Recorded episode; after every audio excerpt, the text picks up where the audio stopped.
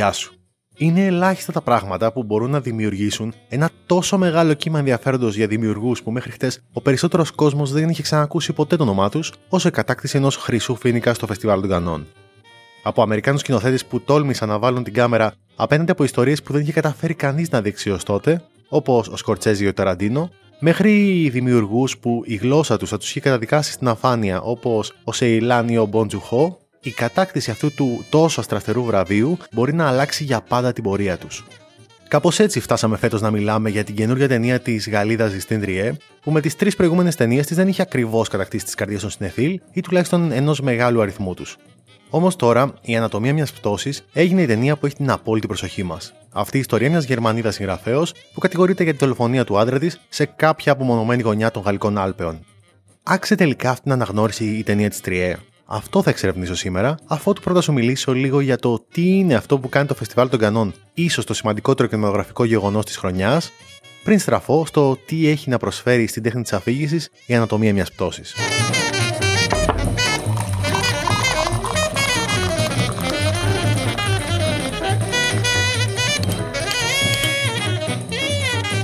Αν δεν έχουμε ξαναστηθεί είμαι ο Μανώλης. Και αν κάτι πραγματικά μου αρέσει, αυτό είναι να μιλάω ασταμάτητα για τα δύο καλύτερα πράγματα που εφήβρε ποτέ ο άνθρωπος. Τα βιβλία και τις ταινίες δηλαδή. Και επειδή έχω να σου πω ακόμα πάρα πολλά, πήγαινε τώρα να κάνεις εγγραφή είτε στο Spotify, τα Apple ή τα Google Podcasts και μην ξεχάσεις να πατήσεις το καμπανάκι που θα σε βοηθήσει να μην χάνεις επεισόδιο. Αν γνωριζόμαστε ήδη, τότε ήρθε η ώρα να μου δώσεις μια πεντάστερη βαθμολογία που θα βοηθήσει απίστευτα τις αόρατες δυνάμεις των αλγορίθμων να οδηγήσουν και άλλους ανθρώπους σε αυτό το podcast. Περιμένω τα 5 δευτερόλεπτα που θα χρειαστείς για να το κάνεις. Το έκανες; Ε, εντάξει, ξεκινάμε. Τον περασμένο Μάιο έλαβε χώρα στην ομώνυμη παραθαλάσσια πόλη της Νότιας Γαλλίας το φετινό φεστιβάλ κινηματογράφου των Κανών. Δεν ξέρω αν το έχεις ακουστά, αλλά φέτος ήταν η 76η χρονιά που διοργανωνόταν από το 1946 που ξεκίνησε και με μόνες κενές χρονιές το μεγάλο Μάη του 68 αλλά και τον πρόσφατο εφιάλτη του 2020. Και εκτός από το πόσα χρόνια διοργανώνεται, είναι ένα από τα σημαντικότερα, αν όχι το σημαντικότερο κινηματογραφικό γεγονός της κάθε χρονιάς. Γιατί είναι τόσο σημαντικό; Πρώτον, γιατί έχει καταφέρει να συμπεριλαμβάνεται μεταξύ των τριών μεγάλων ευρωπαϊκών φεστιβάλ, μαζί με τη Βενετίας και του Βερολίνου, που είναι και τα τρία σημαντικότερα στον κόσμο, αν και είναι άξιοι ανταγωνιστές τους τόσο το Sundance της Νέας Υόρκης, όσο και το φεστιβάλ του Τορόντο. Και αν αυτά τα πέντε φεστιβάλ συνηθίζουμε να τα αποκαλούμε τα Big Five, αναμφίβολα η μεγαλύτερη μάχη δίνεται τόσο από τα μεγάλα στούντιο του Hollywood, όσο και από τους κινηματογραφιστές όλου του κόσμου για να ενταχθεί και να κάνει πρεμιέρα η ταινία τους στο μεγάλο φεστιβάλ των Κανών. Και αυτό γιατί το φεστιβάλ της Γαλλικής Ριβιέρας, που μαζί με την αντίστοιχη Ιταλική και το θερινό σινεμά στη Βαλτετσίου είναι τα μόνα τρία μέρη στη Μεσόγειο που μπορείς να τα αποκαλείς με τη λέξη Ριβιέρα και να μην ακούγεσαι γελίος, έχει καταφέρει να είναι ταυτόχρονα ένας κορυφαίος καλλιτεχνικός θεσμός, ένα event που τραβάει επάνω του όλα τα μίντια του κόσμου, αλλά και να αποτελεί τη σημαντικότερη αγορά της κινηματογραφική βιομηχανίας.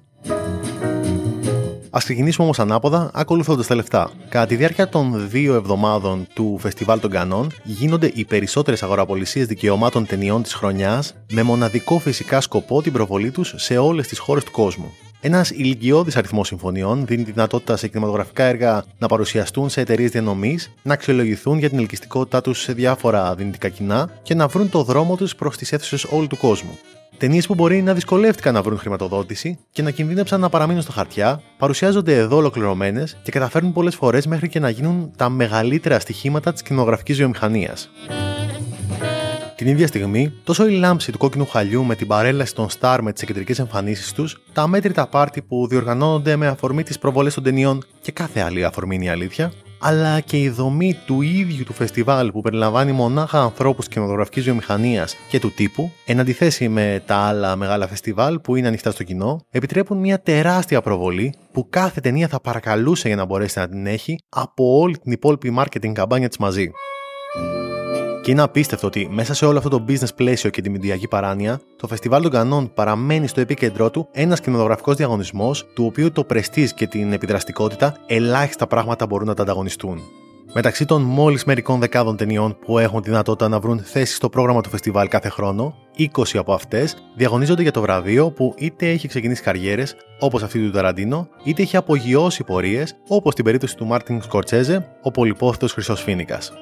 Ποιοι έχουν κερδίσει το Χρυσό Φίνικα μέχρι σήμερα; Α ξεκινήσουμε με το La Dolce Vita του Φεντερίκο Φελίνη το 1960, το οποίο λίγα χρόνια αργότερα το ακολούθησε το μοναδικό blow-up του Μικελάντσο Αντωνιόνι και τώρα κρατήσω απογειωνόμαστε το 1976 Ο Ταξιτζής του Μάρτιν Σκορτσέζε, η ταινία που τον οριοθέτησε σαν δημιουργικό μέγεθος και μία από τις καλύτερες ταινίες στην ιστορία του σινεμά.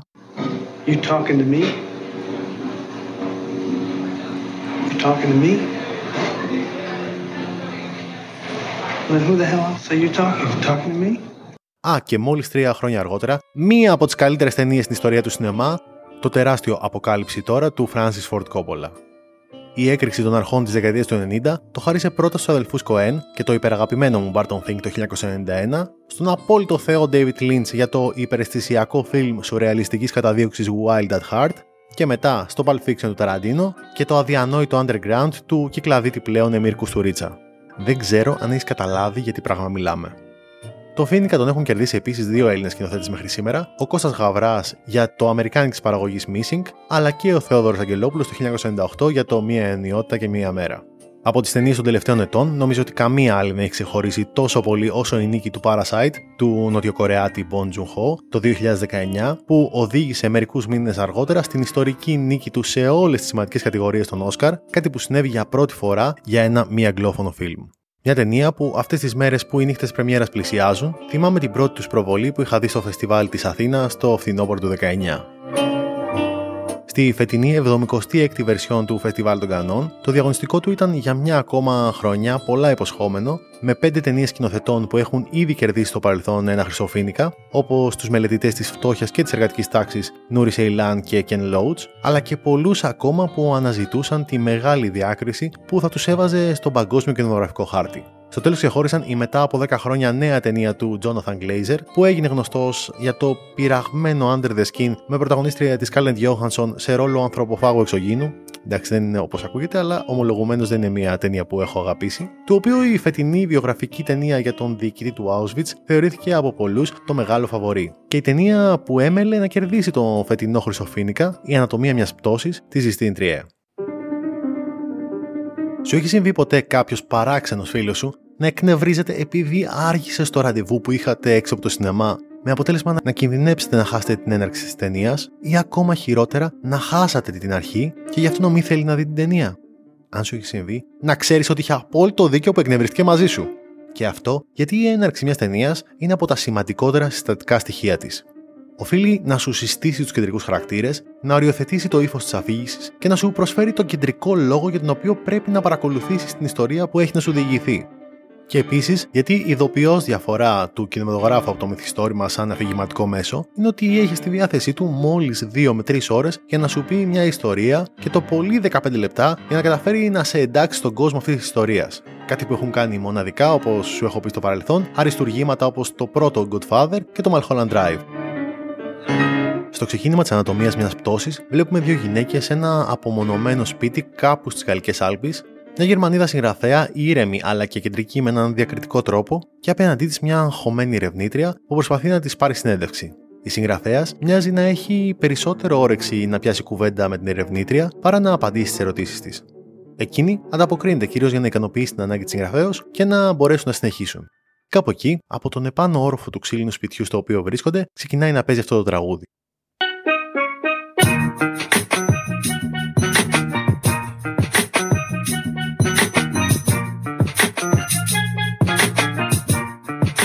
Η έντασή του είναι κάτι παραπάνω από επιθετική. Η συγγραφέας εξηγεί πως είναι ο άντρας της που συνηθίζει να βάζει έτσι μουσική όταν δουλεύει και δείχνει πως έχει την πρόθεση να το αγνοήσει. Σαν κάτι που μοιάζει να πιστεύει ότι σε λίγο θα τελειώσει, παροτρύνοντας και την ερευνήτρια να συνεχίσουν. Όμως λίγο αργότερα το τραγούδι μπαίνει σε λούπα. Η συγγραφέας δεν χάνει στιγμή την ψυχραιμία της. Απλά μετά από μερικές στιγμές λέει απόλυτα ήρεμα και απολογητικά ότι μάλλον θα ήταν καλύτερα να συνεχίσουν τη συνέντευξη μια άλλη μέρα όταν εκείνη θα επισκεφτεί την Γκρενόμπλ. Αποχαιρετά τη γυναίκα και επιστρέφει στο σπίτι της. Λίγη ώρα αργότερα, ο 11χρονο γιος της συγγραφέα, επιστρέφοντας από τη βόλτα με το σκύλο τους, βρίσκει τον πατέρα του εμόφυρτο πάνω στα χιόνια, ακριβώς έξω από το σπίτι τους. Αρχίζει να φωνάζει και η μητέρα του βγαίνει τρέχοντας από το σπίτι για να δει τι συμβαίνει. Αυτό που συμβαίνει είναι ότι ο άντρας της είναι νεκρός και εκείνη είναι η μόνη ύποπτη για την πιθανή δολοφονία του. Λέω πιθανή γιατί υπάρχουν και τα ενδεχόμενα της αυτοκτονίας λόγω της ασταθούς ψυχολογίας του άντρα της, αλλά και του ατυχήματος, αν και αυτό το ενδεχόμενο μοιάζει να έχει σημαντικά λιγότερες πιθανότητες. Ούτε μάρτυρε υπάρχουν, ούτε αδιάστατα στοιχεία για το τι ακριβώς συνέβη. Το μόνο που υπάρχει είναι ένα πτώμα και μια γυναίκα που πρέπει να υπερασπιστεί τον εαυτό της στο δικαστήριο σε μια γλώσσα που δεν μπορεί να χειριστεί καλά. Και κανείς, ούτε ο γιος της, ούτε ο δικηγόρος της, ούτε και εμείς που παρακολουθούμε την ταυτόχρονα ψύχρεμη, εμφανώς σεμνή, αλλά και φοβισμένη συμπεριφορά της, δεν μπορεί να ξέρει αν πρέπει να την πιστέψει όταν ισχυρίζεται ότι είναι αθώα.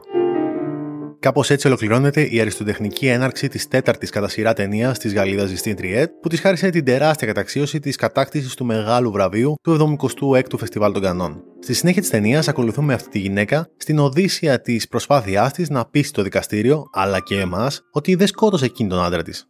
Και καθώς οι πρώτες μέρες περνούν, όλο και περισσότερα στοιχεία δείχνουν ότι αυτή η προσπάθεια θα είναι εξαιρετικά δύσκολη.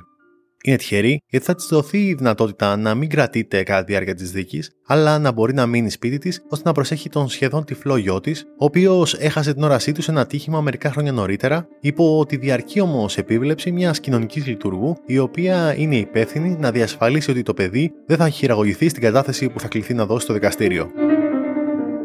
Η ανατομία μιας πτώσης ακολουθεί την αφηγηματική δομή ενός δικαστικού δράματος, όπου στο επίκεντρο βρίσκεται η εξέλιξη της εκδίκασης της υπόθεσης που θα κρίνει αν αυτή η γυναίκα διέπραξε ένα φόνο.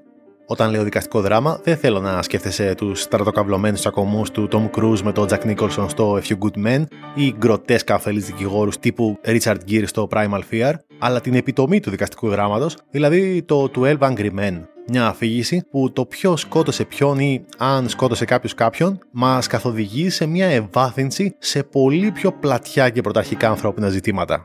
Neither had the storekeeper who sold it to the boy. Aren't you asking us to accept a pretty incredible coincidence? I'm just saying a coincidence is possible. And I say it's not possible.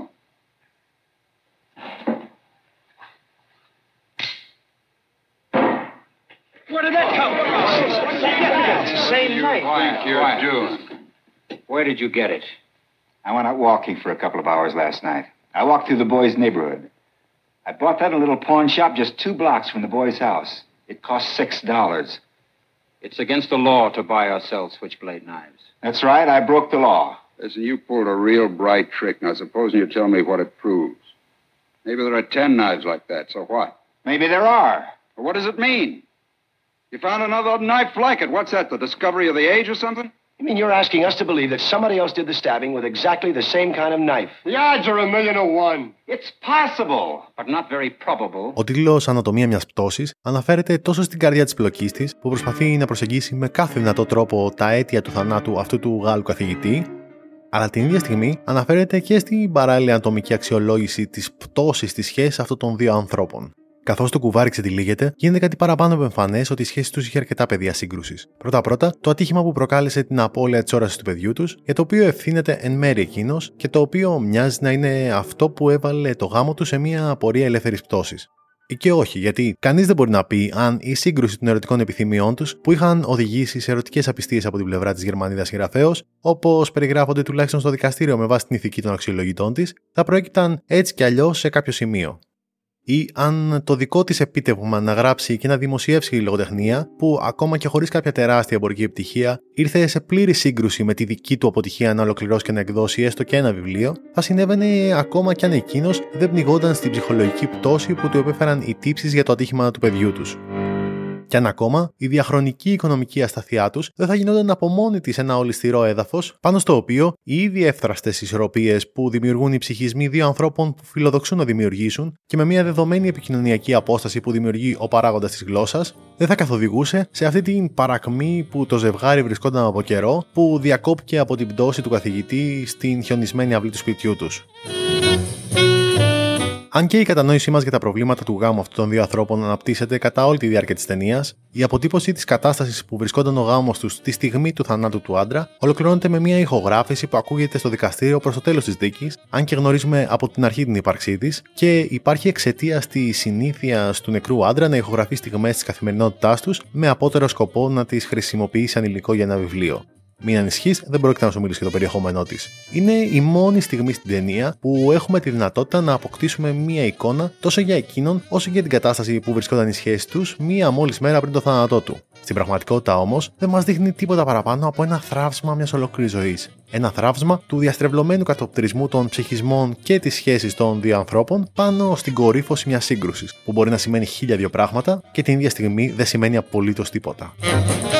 Όμως η ίδια η αποτύπωση της διαστρέβλωσης των ανθρώπων μέσα από τη σύγκρουση της κεντρικής σχέσης της ζωής τους, τη σχέση στην οποία έχουν εμπιστευτεί τις ελπίδες της ευτυχίας τους, είναι από μόνη της εξαιρετικά καθηλωτική. Μετά από τα λίγα λεπτά που κρατάει, βρίσκεσαι ακριβώς στην ίδια θέση με τους συμμετέχοντες στη δίκη, που την ακούν αναρωτώμενοι τι να σκεφτούν μετά από όλα αυτά προκαλεί τόσο τις σκέψεις όσο και το πλαίσιο των συναισθημάτων με έναν τρόπο εντελώς διαφορετικό, αλλά ταυτόχρονα τόσο συγγενικό, με τα λεπτά που ένας άλλος άντρας προσπαθεί όσο πιο αποστασιοποιημένα μπορεί, με γυρισμένη την πλάτη και μιλώντας σε τρίτο πρόσωπο, να αφηγηθεί σε εκείνο το παράξενο δωμάτιο αποστηρωμένων κονσομασιών την ιστορία του έρωτα και της τραγικής πτώσης τη σχέση του με τη γυναίκα που ακούει μετά από χρόνια την ίδια την αφήγηση της προηγούμενης ζωής της. The girl was very young, about 17 or 18, I guess. And the guy was quite a bit older. And he was kind of raggedy and wild. And she was very beautiful, you know? And together they turned everything into a kind of an adventure. And she liked that. Just an ordinary trip down to the grocery store was full of adventure. They were always laughing at stupid things. He liked to make her laugh. Είναι φυσικά η κορύφωση της σημαντικότερης Δεν το συζητάω, της σημαντικότερης ταινίας του Wim Wenders και η ταινία με την οποία κατάφερε και εκείνος να κερδίσει το Χρυσό Φίνικα το 1984, την οποία είχα την ευκαιρία να την ξαναδώ πριν από μερικές εβδομάδες, αλλά και πρώτη φορά σε σινεμά και δεν είναι άλλη από το Paris, Texas. Είναι η ταινία που κατά καιρούς νιώθω την ανάγκη και χωρίς άλλη εξήγηση να λέω σε κόσμο ή να γράφω σε κάποιο story στο Instagram Δες το Paris, Texas. Υπάρχουν αμέτρητοι λόγια να το πω, αλλά ένας από τους πιο δυνατούς είναι αυτό το μείγμα σκέψεων και συναισθημάτων που σου αφήνει αυτή η σκηνή της εξομολόγησης που αποτυπώνει με έναν πανανθρώπινο τρόπο τη διαστρέβλωση του ατόμου στην οποία οδηγεί η ρήξη ενός ζευγαριού. Να κάνω τώρα ένα διάλειμμα για να σου πω ότι για να εξασφαλίσεις ότι δεν θα χάνεις επεισόδιο από αυτό το podcast, πρέπει να πατήσεις το καμπανάκι δίπλα από το κουμπί subscribe στο Spotify, αλλά επίσης μπορείς να εγγραφείς και στο Αρμυρίγια και τα Ράτζε newsletter, ώστε να σου έρχεται κάθε νέο επεισόδιο συστημένο στο email σου. Επίσης, θα σου δώσει πρόσβαση και σε επιπλέον υλικό, όπως για παράδειγμα σύντομες ανταποκρίσει από τις νύχτες Πρεμιέρας που ξεκινούν σε μερικές μέρες. Φυσικά, αν σου άρεσε αυτό το επεισόδιο, μην ξεχάσεις ότι το καλύτερο που έχεις να κάνεις είναι να το μοιραστείς με τους φίλους σου, τόσο στον εικονικό κόσμο των κοινωνικών δικτύων, αλλά πολύ περισσότερο στον πραγματικό κόσμο των μπαρ και τον καφέ. Η αφήγηση της ανατομίας μιας πτώσης έχει δύο εστιακά κέντρα. Το ένα είναι φυσικά η γυναίκα που κατηγορείται και η οποία κρίνεται με κάθε δυνατό τρόπο. Το άλλο όμως είναι ο γιος της. Ένα παιδί που ήδη έχει αντιμετωπίσει την προσδιοριστική εμπειρία της απώλειας της όρασής του, καλείται να επιβιώσει τόσο από το θάνατο του πατέρα του, τον οποίο βίωσε άμεσα αφού ήταν αυτός που βρήκε το πτώμα του, αλλά και τα επακόλουθα αυτού του θανάτου, που είναι τόσο η συμμετοχή του στη δίκη της μητέρας του, μέσα από την οποία μαθαίνει πράγματα που αλλιώς δεν θα άκουγε ποτέ για τη σχέση των γονιών του, αλλά και στην οποία καλείται να εκφράσει τη δική του μαρτυρία για την αθωότητα ή όχι της μητέρας του, και την ίδια στιγμή να αντιμετωπίσει το άγνωστο που του επιφυλάσσει το μέλλον του στην περίπτωση που η μητέρα του καταδικαστεί. Η μετάβαση ανάμεσα στα δύο εστιακά κέντρα, καθώς και η προσέγγιση όλων των ζητημάτων που η εξέλιξη της ιστορία φέρνει στο φως, θα μπορούσε να βυθιστεί σε μια υπερδραματοποίηση και ένα παραφορτωμένο συναισθηματισμό, αν δεν ήταν υπομένη μέσα από μια εξαιρετικά τολμηρή και απόλυτα προσωπική σκηνοθετική οπτική. Αυτή η οπτική μας καθοδηγεί σε μια μετάβαση από το ένα εστιακό κέντρο στο άλλο, της μητέρας και του παιδιού δηλαδή, και παράλληλα τη μετάβαση από την όποια εστίαση στην αντικειμενική αποστασιοποίηση, μαζί και με ένα αριθμό που αλλάζει διαρκώς σαν μια εκτενή jazz σύνθεση ή ακόμα καλύτερα ένα ισπανικό κομμάτι πιάνου.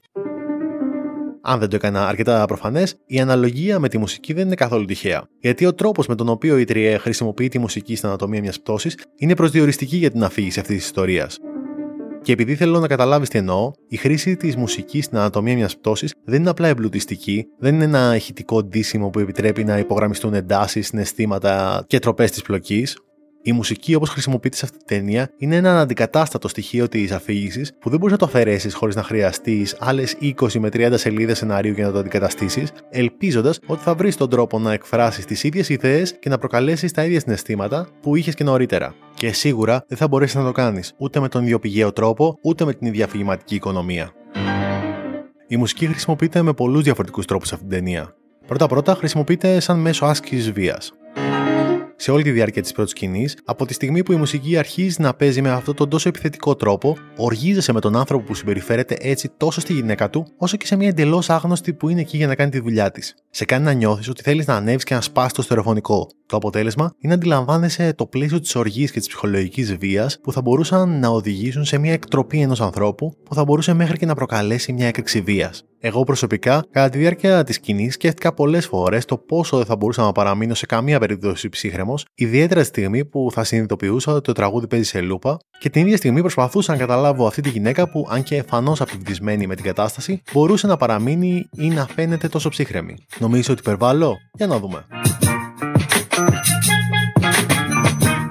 Πώς νιώθεις; Αυτό εννοώ.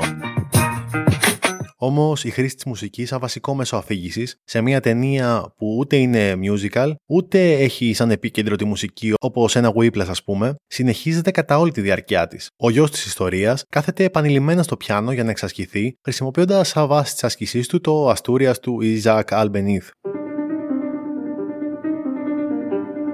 Κάθε φορά που προσπαθεί να παίξει, αποτυπώνει τα συναισθήματα που βιώνει. Έτσι, η ίδια μελωδία μετατρέπεται σε μέσο έκφρασης των ψυχικών καταστάσεων που το παιδί αντιμετωπίζει, όπως το αρχικό σοκ, την επακόλουθη θλίψη για το θάνατο του πατέρα του, το υπαρξιακό άγχος για το τι θα συμβεί στη μητέρα του, αλλά και το ψυχικό βάρος της απόφασης του τι θα πει εκείνος στο δικαστήριο, τις βασανιστικές αμφιβολίες για το τι να πιστέψει ότι έχει στην πραγματικότητα συμβεί και το φόβο, τον πηγαίο φόβο για το μέλλον. Κάθε φορά που το παιδί αγγίζει με τις μέτρες ικανότητες του τα πλήκτρα, η τόσο εύπλαστη μελωδία του Αστούριας γίνεται τα λόγια που δεν μπορεί, αλλά και να μπορούσε δεν έχει σε ποιο να πει.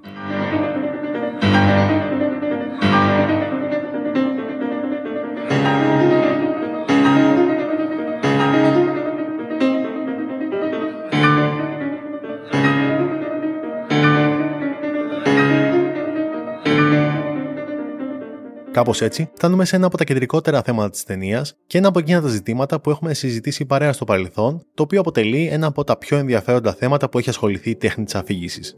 Την υποκειμενική φύση της αλήθειας. Όπως ακούγεται να λέει ένας παρουσιαστής μιας τηλεοπτικής εκπομπής που παρακολουθεί η πρωταγωνίστρια περιμένοντας την ολοκλήρωση της δίκης της, είναι ότι οφείλουμε να παραδεχτούμε πως η ιστορία μιας συγγραφέως που σκοτώνει τον άντρα της είναι πολύ πιο ενδιαφέρουσα από την ιστορία ενός καθηγητή που αυτοκτονεί. Και όπως μας έχει διδάξει ο Mark Twain, ποτέ δεν πρέπει να αφήνουμε την αλήθεια να χαλάει μια ωραία ιστορία. Από την αρχή της ταινίας γνωρίζουμε ότι δεν υπάρχει ούτε ένα διάστο στοιχείο για το τι ακριβώς έχει συμβεί. Και αν και εδώ δεν έχουμε αντικρουόμενες μαρτυρίες όπως ένα Rashomon Effect, έχουμε αντικρουόμενες ερμηνείες μιας πραγματικότητας που έχει σαν μόνο δεδομένο ένα πτώμα.